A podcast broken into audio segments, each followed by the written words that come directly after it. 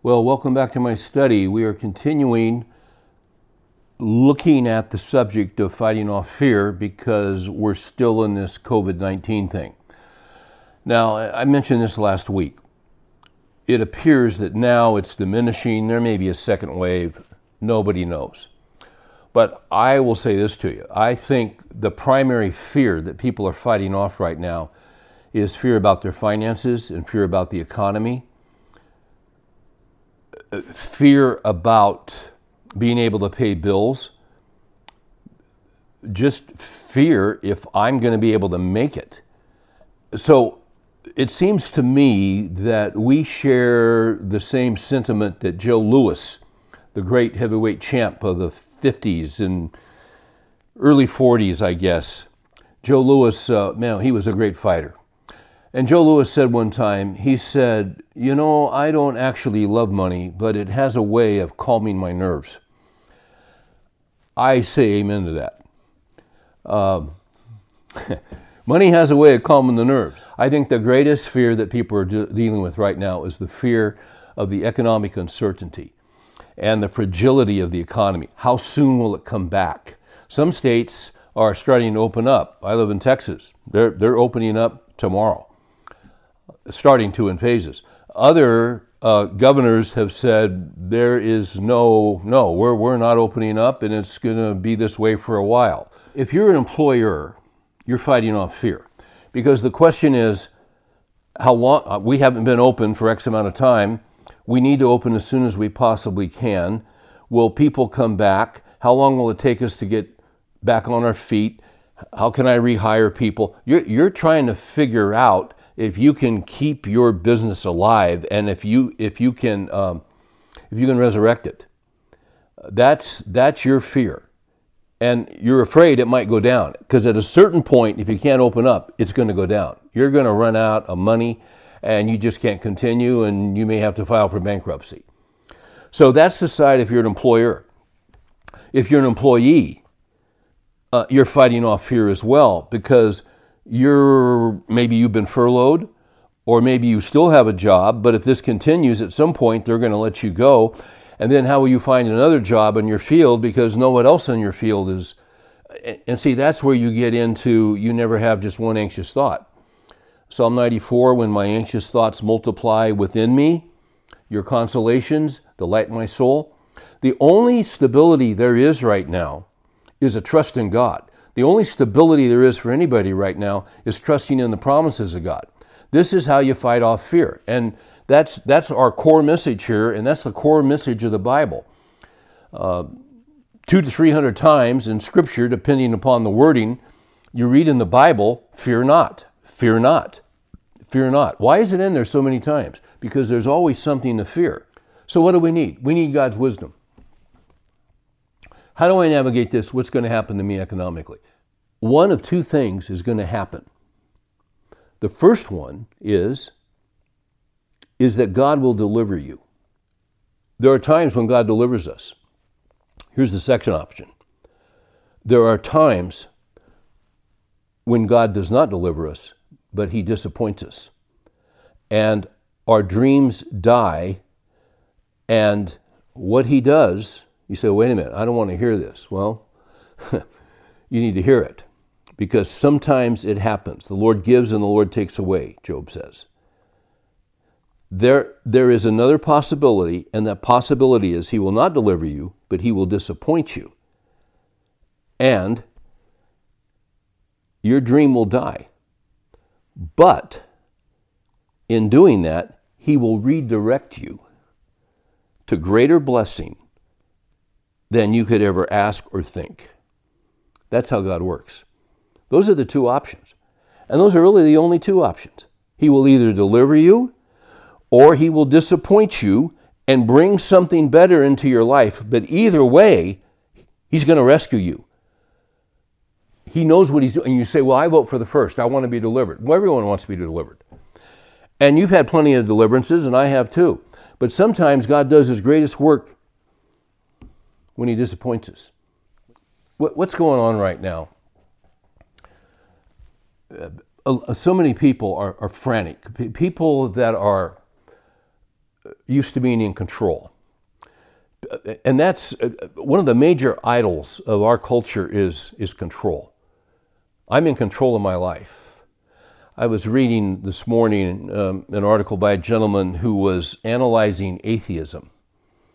And it was very interesting because basically uh, it is a it is an attitude of great hubris and arrogance that I need no one besides myself. I am in absolute control of my life. I don't need God. In, in times like this, you need God. Yeah, you desperately need God. Yeah, you can't breathe without Him. He sustains us, He keeps us going. This is not a random event, this COVID 19 that interrupted our lives. There is a phrase that is used in 1 Kings 12, verse 15, speaking of an incident in the nation of Israel. And I won't go into the details except to say that there was a crisis, and as a result of the crisis, and as a result of a bad decision from an immature king, the nation, as they moved ahead, they were split and they were never the same again as they were before. And that is summarized by this statement it was a turn of events from the Lord. God is sovereign over everything. Psalm 119, verse 91 For all things are your servants. All things are your servants. Economic crises. He's the master, they're the servant calamities, everything that goes on in the world, because God is sovereign. We, we, we keep going back to these foundational truths. If God isn't sovereign, we're in big trouble. If God isn't in absolute control, we're in big trouble. And there are times, but, but see, throughout the scripture, it tells us that He is in absolute control. His throne is in the heavens. He does whatever He pleases. He raises up kings, He sets them down. He appoints the seasons and the times. When the times change, it's because God's behind it. He rules, He reigns, He sustains the creation. Uh, he is God. And if you get a grip on the sovereignty of God, it brings greater peace into your life and sustains you when these things hit us, like COVID 19, that suddenly we're in crisis. And we weren't in crisis March 1st. We're in crisis now, and we don't know what's going to happen. But when you understand this, you know, okay, this is a turn of events from the Lord. This just didn't happen. It, it just isn't random. It's not because of this or this politician or this group or what. Yeah, there's a human element, but overall, this is a turn of events from the Lord. And He's got something in mind for me in the midst of it. God runs the whole world, but in the midst of this stuff, He's got something in mind for me. He's got a plan for me. He's got a plan for my kids. This, this is the fact of the matter. So, what, what is God going to do with my life? Well, either way, whether He delivers me or whether He disappoints me and then redirects me, He's going to rescue me. I'm going to be fine. He, he's got me. The mind of man, Proverbs 16:9 says, "The mind of man plans his way, but the Lord directs his steps." So let's say the Lord disappoints you and you don't get the job back that you thought you were going to get, or your business does not come back. That'd be a disappointment. That would be a devastating loss. Of course, it would be. But what it really means is that God is redirecting your path to something better. Oftentimes, a turn of events, you know, our, our lives are comprised of chapters. I've always loved reading biographies, and I'm in my office, and I got a lot of books in here, and there's a whole wall over there of biographies. And every one of those biographies breaks up into chapters. Well, you know, when I die, no one's going to write a book about my life, and probably not about you. But nevertheless, our lives break up into chapters, don't they? You can look back over your life, and don't you see chapters? I mean, you really do. You could outline them and and you could you could write down the years. You know, oh, that chapter started in 1990 and went to 1995. And chapters have a beginning, a middle, and an end. And then there's a transition. Uh, maybe you lost a job. And when you lose a job, you're frantic. Why? Because you don't know what's next. You can't see the next chapter. David said in Psalm 139, You have enclosed me behind and before. What he's talking about is he looks over his life, he looks over his past life, you've enclosed me behind. He sees the hand of God over every chapter of his life, leading up to where he is right then. But then he says, Not only have you enclosed me behind, but you've enclosed me before. What he's saying is, is that just as God, and you can see the chapters in your past and how God navigated you. But just as God has written chapters that you can see now in your past because you've come through them, he has written chapters in the future that are as clearly marked and delineated as the ones that you've already come through. You just can't see them and you don't know what they are. So, what does that mean? You're going to have to trust Him for your future. So, even if the answer for you right now in this crisis would not be deliverance, but it would be disappointment and your dream would die, all it means is that something, that God has something in mind for you that is better, infinitely better Eye has not seen, ear has not heard what God has prepared for those who love Him. Uh, an- another word for that uh, is cross providence. Some of the old Puritan pastors, we, and we've talked about in this study, we've talked about the providence of God, the provision of God. What's a cross providence? It's when God seems to be working against you. It's when God seems to be frustrating what you want Him to do. It's when you can't catch a break from God. I've used this illustration before that I've had times in my life. I had a season one time where I, I, I honestly felt like a quarterback, and I'm on God's team. My jersey says "Yay Jesus, Yay God, Yay Bible," and and I'm on His team. And I take the snap from the center, and I go back to throw a pass, and my linemen turn around and come after me. When you're in a cross providence, it seems like God's against you, and He's trying to bring you down it's uh, and it, doesn't make sense, but sometimes God doesn't make sense. In Isaiah 55 8, God says, My ways are not your ways, and my thoughts are not your thoughts. As high as the heavens are above the earth, so are my ways above your ways, and my thoughts above your thoughts.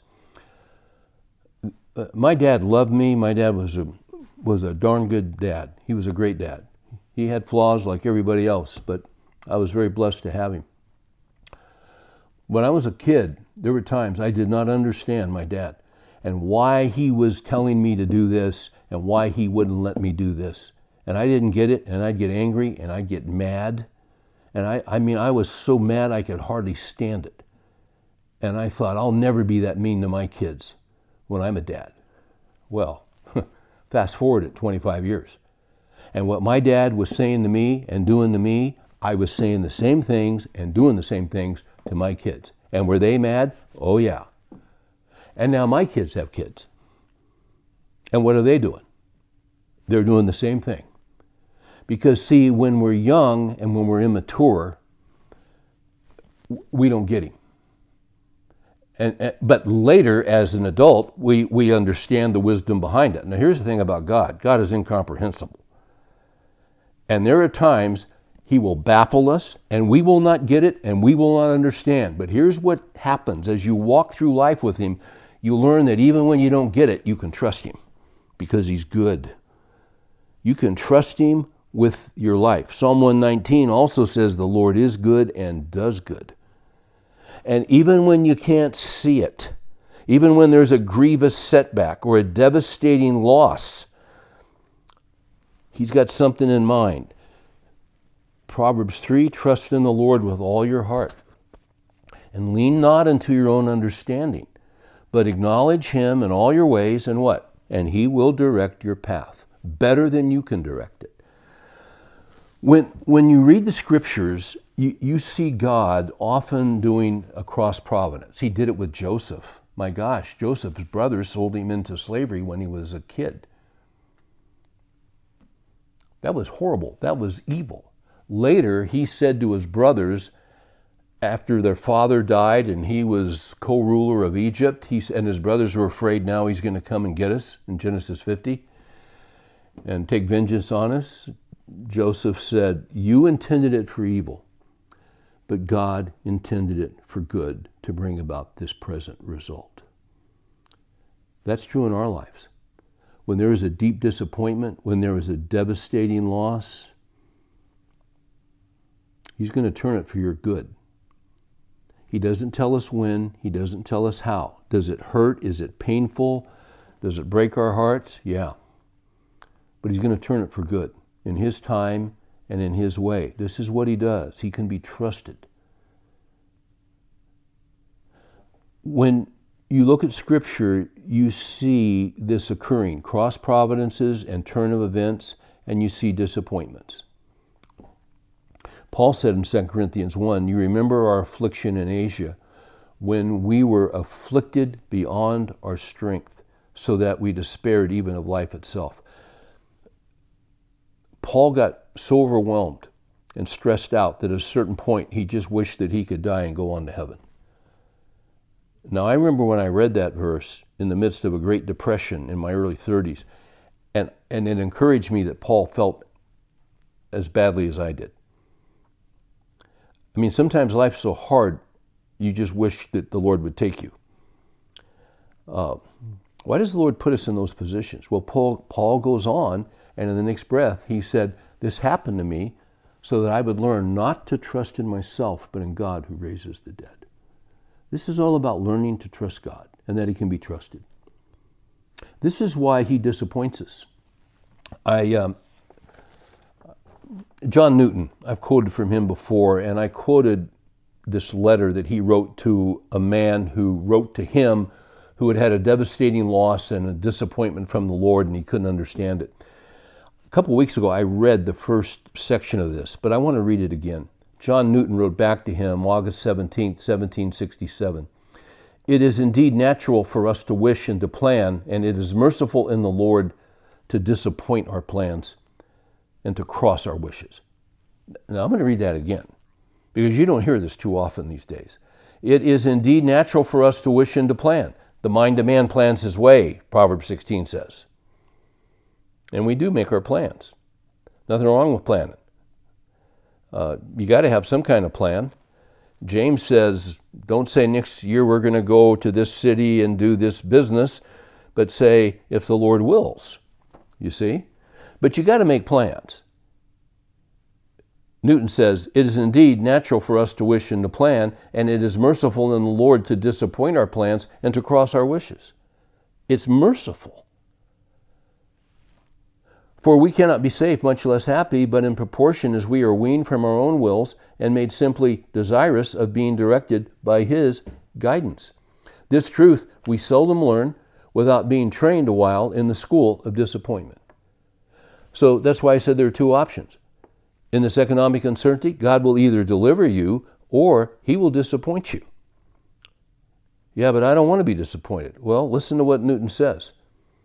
The schemes we form look so plausible and convenient that when they are broken, we are ready to say, What a pity. We try again, and with no better success, we are grieved and perhaps angry and plan out another, and so on at length. In the course of time, experience and observation begin to convince us that we are not more able than we are worthy to choose a right for ourselves. In other words, we don't know what we're doing. Uh, the Lord knows what's best. Proverbs 16, verse 9.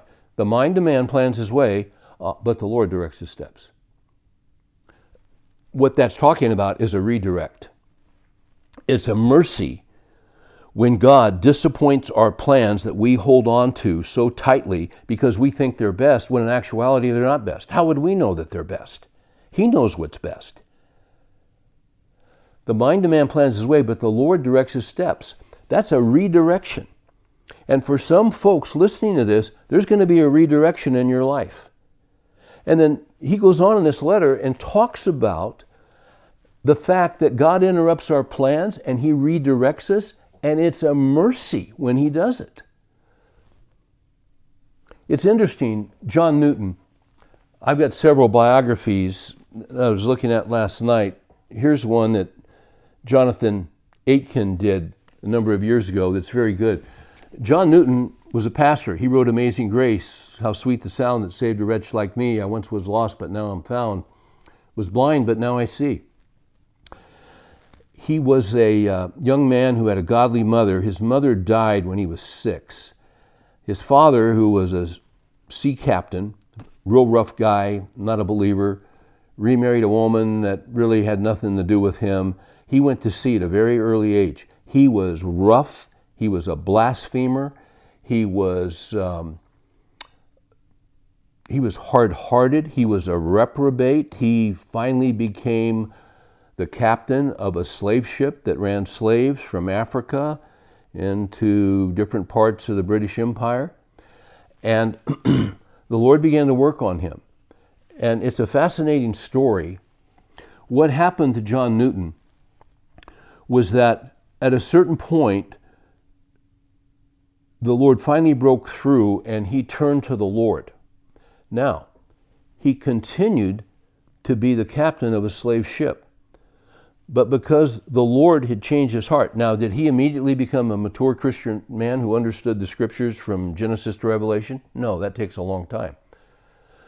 But he, there was a change, but he had a lot of growing to do. He was still the captain of a slave ship, but he immediately began to, tr- to treat those people much better than he ever had before and have a concern for them. But the Lord had something else in mind for him. He was uh, making a lot of money he was doing very well, he was very successful. Yet at the same time, there was a growing hunger in his heart to know more of the Word and to know more of the truth. He was scheduled to take out another ship in the next day or two when suddenly he was hit with a stroke or with an epileptic seizure. We're not exactly sure what it was. But he was healthy as a horse, had never been sick like this before, and never had anything like this again for the rest of his life, and he died at 81. It was a one time occurrence, and God put him down. And because God put him down, he was not able to get on that ship and sail. That was the end of his career as a captain of a slaver ship. And for the next five months, so what happened? He suddenly was in crisis economically. And he lost his income, and he was in dire straits. They have quotes from his diary how tough it was, how hard it was, but he went through a time of intense economic crisis, was verging on bankruptcy. And then out of nowhere, the Lord delivered him and gave him a position as surveyor of the tides for a certain port that was like the head customs agent. He had about 60 people under him. And it was a job that was a gift from God, it was a good salary. For the next um, for the next 10 years he had that job. What was interesting about that job is that one week was intense. He put in a lot of hours. The next week he had a lot of time for his study for meeting with different pastors. The next week was intense on the job. The next week it was low key that was how it was for 10 years. And he got into the word. He had a desire. He, he taught himself the original languages. He uh, he began to read theology. He had a desire to become a pastor. And after years and years of waiting, what happened was, and he never wanted to leave the ship, he never wanted to leave being a captain of a ship. But God redirected him, and he became a pastor, and he became a hymn writer. When he was a pastor in this little town of Olney, there was a very prosperous couple. And they had a nephew, a young boy named William Wilberforce, who would visit them from London occasionally, and he would go to church and listen to John Newton preach. And he loved John Newton, even as a little boy. And he, Newton would go over for dinner, and they, they developed a relationship. Later, in his 20s, William Wilberforce was a, won a seat in Parliament. He was fabulously wealthy. And he loved the Lord and he was delving in the scriptures and he came back and he was very tight with the Prime Minister, William Pitt. He comes back to see Newton. He's 22, 23, 24, and he says to Newton, I feel that God's calling me to be a pastor. And Newton listens to him, and Newton says, You should not become a pastor. You should stay in politics. God has put you there for a reason. And what happened was William Wilberforce became the single driving force in England to fight against slavery. And the man behind the curtain who was encouraging him and mentoring him was the former slave captain, John Newton, whose heart had been changed and who was growing in the Lord and who was mentoring this young man. And it was years and years later that William Wilberforce, God used him to break the back of slavery in the British Empire. And the man who stood with him was John Newton. Now that's the providence of God. Was, uh, was Newton put down? Oh, yeah, he was physically put down. And then God raised him right back up because God was redirecting him. Was there disappointment? Oh, he knew all about disappointment. That's why he could write letters about disappointment because that was his story. He understood it. He'd been trained in the school of disappointment. This is how God still works in the lives of his people. Over the year, I've been in men's ministry since 1990, pretty much full time. Before that, I was a pastor of three small churches. And in the 90s, I, have done a lot of conferences. I've spoken at huge events for Promise Keepers, stadium events. I mean, it was shocking. I thought, what am I doing here? And it was just a movement of God. It was a turn of events from the Lord. And a lot of men were uh, brought to the Lord, and there was fruit from that ministry going on even today. But it was a very unique time. And then we were doing a lot of conferences, our own ministry. But I was doing 30, 35 conferences a year. And at these conferences, we'd usually take an hour. I would teach three or four times. We'd take a break and we'd do a question and answer period. Or I'd have lunch with a bunch of pastors. And every time I'd get this question So, Steve, how did you get into men's ministry? What was your plan? And every t- and to this day I laugh. Every time I hear that, how did you get into men's ministry? What was your plan? I have to laugh because I had no plan. I I got into men's ministry because God disappointed me and redirected me. I've seen God deliver me. I've seen some incredible things. But there was a season in, in my life where we had moved halfway across the country. We had some relationships with a great church, and they wanted to plant a new church. And we prayed about it for a year, and we moved. And it, was really exciting. And I was writing my dissertation at Dallas Seminary on this new model of how to plant a church. And things were going great until we hit the one year mark. And then we had conflict. Good people, but we suddenly saw things differently and we got crossways. And looking back, I'll tell you what it was because everybody loved the Lord. It was a turn of events from the Lord. The Lord was up to something. Now, did I know what was going on? Did Mary know what was going on? No. Did those folks know what was going on? All we knew was we, we were going like this. And suddenly there was an impasse. And we had to actually bring in an arbitration, a Christian arbitration guy to help us work it out. And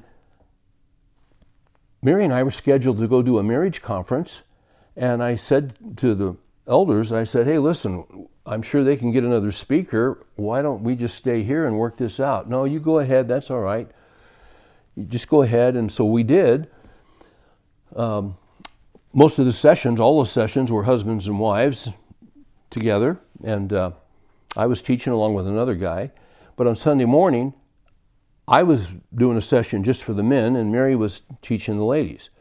I was teaching on how to be a spiritual leader of your home. And when I'm done, and this had never happened before, the first guy who came up to me said, So, Steve, what have you written on this? No one had ever asked me that before. I, I said, Well, nothing. He said, What has been written on it?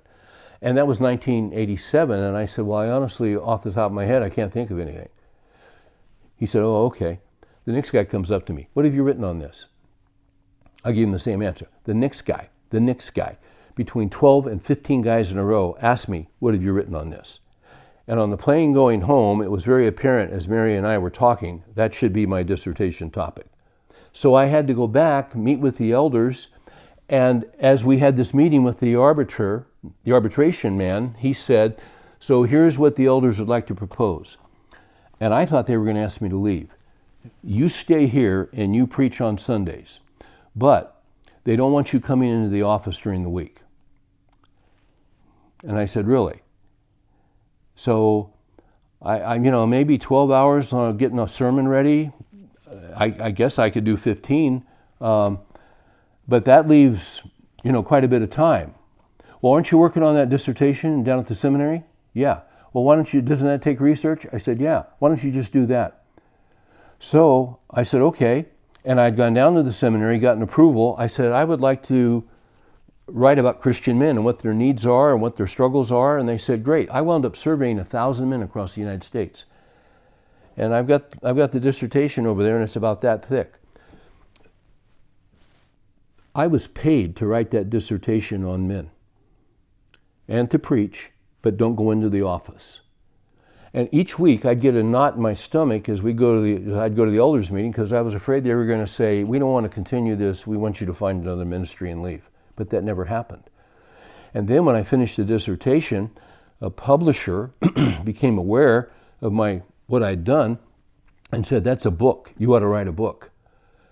So I went back to the board and I said, I've got a publisher. They want me to turn this into a book. And they said, Yeah, just write the book. Don't come into the office, just write the book. That turned into a book called Point Man. And my whole time I'm praying, Lord, let me just finish this book before they asked me to leave. I finished the book, and three weeks later, I got a phone call they want you to step down. I look back on, and that's how I got. On, so when I'm asked, so Steve, how did you know you're doing all these men's conferences all over the country and all this stuff? How would you? How did you get in the men's ministry? What was your plan? And and I would say to them, well, you want the real answer or a nice answer? Well, we want the real answer. I said I was asked to leave a church, and they're all shocked. Uh, in, in other words, they showed me the door, and and you know what? it was time. It was the right thing. And later we were able to reconcile and the Lord worked it out. It was a good thing. But it was a turn of events from the Lord. And I've experienced this in my own life. And it's a hard thing when the Lord disappoints your plans. I thought I would always be a pastor. But the man who was also the arbitration guy had met with Mary and I a year or so before and said, You know, Steve, as I look at your gifts, and he had worked with a lot of Christian leaders, he said, I wouldn't be surprised if you won't be long term a senior pastor. And I said, Well, I've always wanted to be in ministry. He said, Oh, you'll be in ministry, but he said, The way the Lord's put you together, he said, It really seems to me that he said, Do you like to write? And I said, Yeah, I love to write. He said, I can see you doing conference ministry and you do two things you speak at conferences and you write books. He nailed it. That's what the Lord had for me up until this very day. But you see, I was very comfortable doing what I was doing. But it was a mercy of the Lord that He um, crossed my wishes. It was a mercy. And you know what he did? He did something, well, Ephesians says it best. Now to him who was able to do exceeding abundantly beyond anything you could ever ask or think. I never saw any of this. God's been good. He may deliver you in this situation, but if he disappoints you, trust him because he's got something better in mind. He's a great Father, and He's a great Savior. Father, we thank you for the way you work in our lives, that we can trust you. Help us to hold on to your word. Help us to hold on to your promises. Help us to be obedient and not touch sin with a 10 foot pole. And when we do, to confess it immediately and to keep clean with you. We, we want your favor and we want your wisdom and we want your guidance. We ask these things in Jesus' name. Amen.